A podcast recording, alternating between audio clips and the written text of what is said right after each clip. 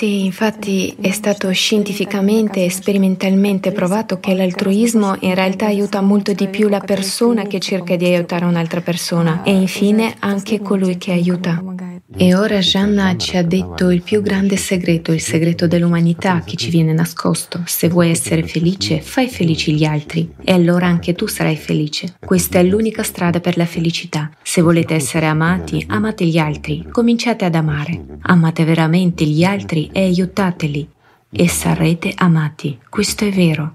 A nessuno piace la gente malvagia, cattiva, avida e malevola. Sì, alcune persone adulano e invidiano chi detiene una buona posizione o qualcos'altro nella società, come si dice, ma quelle persone in realtà vivono di odio, vivono nella sporcizia e lo capiscono. Questo le rende ancora più arrabbiate.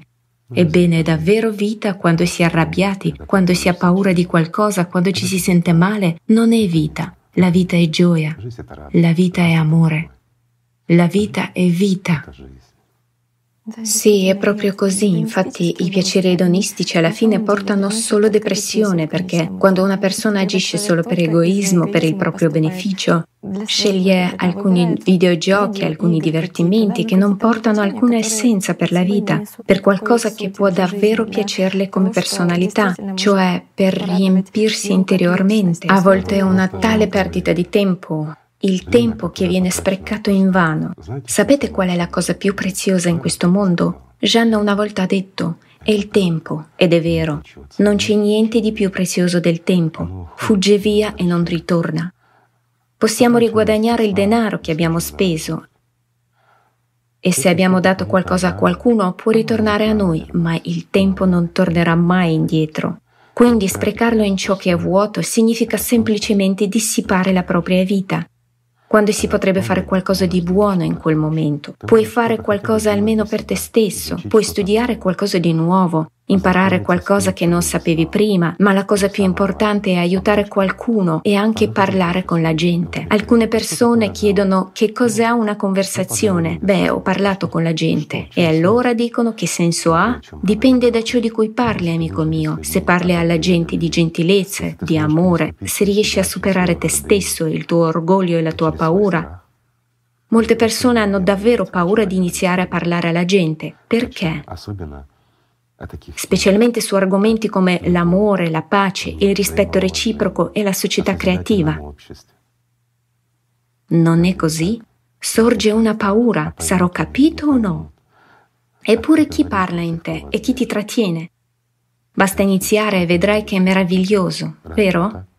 Invece di sprecare la tua vita, prendi il telefono, chiama un amico e parla con lui e inizia una conversazione soprattutto con qualcuno con cui non vuoi parlare. Questa è l'opzione migliore.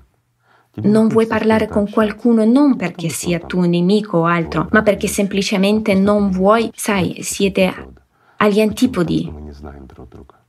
Perché? Perché non ci conosciamo. Questo è il nostro problema. Viviamo solo con una percezione superficiale dell'altro, sai?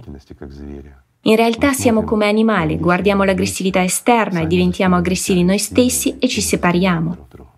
Ma buttate via le maschere da lupo e parlate tra di voi come esseri umani. Dopotutto c'è sia una bestia che un angelo in un umano. Parla con un angelo, sii anche tu un angelo e la bestia si allontanerà. Sì, all'inizio una bestia può manifestarsi perché vede la tua immagine e ha lo stesso atteggiamento che tu avevi nei suoi confronti, ma quando capisci che lo tratti senza cattiveria, quando lo tratti con amore come un essere umano, Amici miei, come può qualcuno non percepirlo? A meno che non sia totalmente pazzo o qualcuno che, scusate, si aggrappa a Satana o alla sua coda o alle sue corna, ma quelli sono pochi, sono meno dell'1%. Di nuovo, Dio dà davvero delle opportunità alle persone, ma dà queste opportunità in modo che esse le usino non per se stesse, ma per altre persone. Allora è meraviglioso, allora è splendido. Così Dio dà opportunità anche ad Alatra per fare ciò che tutti noi effettivamente facciamo. E lo facciamo per tutti, per tutte le persone, indipendentemente dalla religione o dalle opinioni politiche. Questo è meraviglioso, è splendido. Immaginate, supponiamo che la nostra organizzazione diventi come altre organizzazioni, per esempio il nostro movimento internazionale sociale comincia ad accumulare i profitti, a costruire fabbriche, a comprare navi, beh, e così via. Allora questa latra non varrebbe un centesimo, non è vero? Nonostante il fatto che abbia un nome così altisonante. È una bella veste. Beh, scusatemi, sarebbe un'altra macchina consumistica. Quindi, qual è il punto?